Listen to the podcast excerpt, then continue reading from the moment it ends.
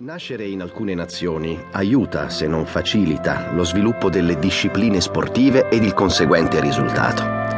Così, se sei svizzero o austriaco, lo sci potrebbe essere una valida possibilità. Se sei indiano o pakistano, il cricket è un'opzione in cui magari potresti avere successo.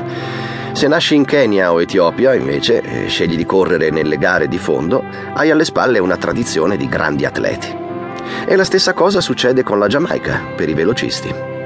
Ovviamente il luogo di nascita non è sufficiente e ci vogliono il talento e la dedizione nella preparazione.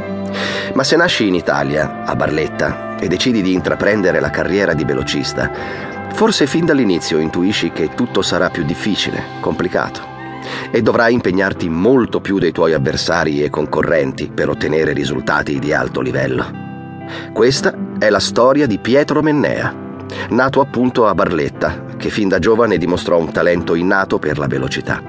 Ma il talento non basta se nasci a Barletta e non hai neanche una pista su cui allenarti. Non è sufficiente se al talento non aggiungi due fondamentali elementi. Un tecnico che sappia sviluppare le tue potenzialità e una dedizione al lavoro, a dir poco, maniacale. È il giorno, dopo i cento. È il momento, stadio Lenin.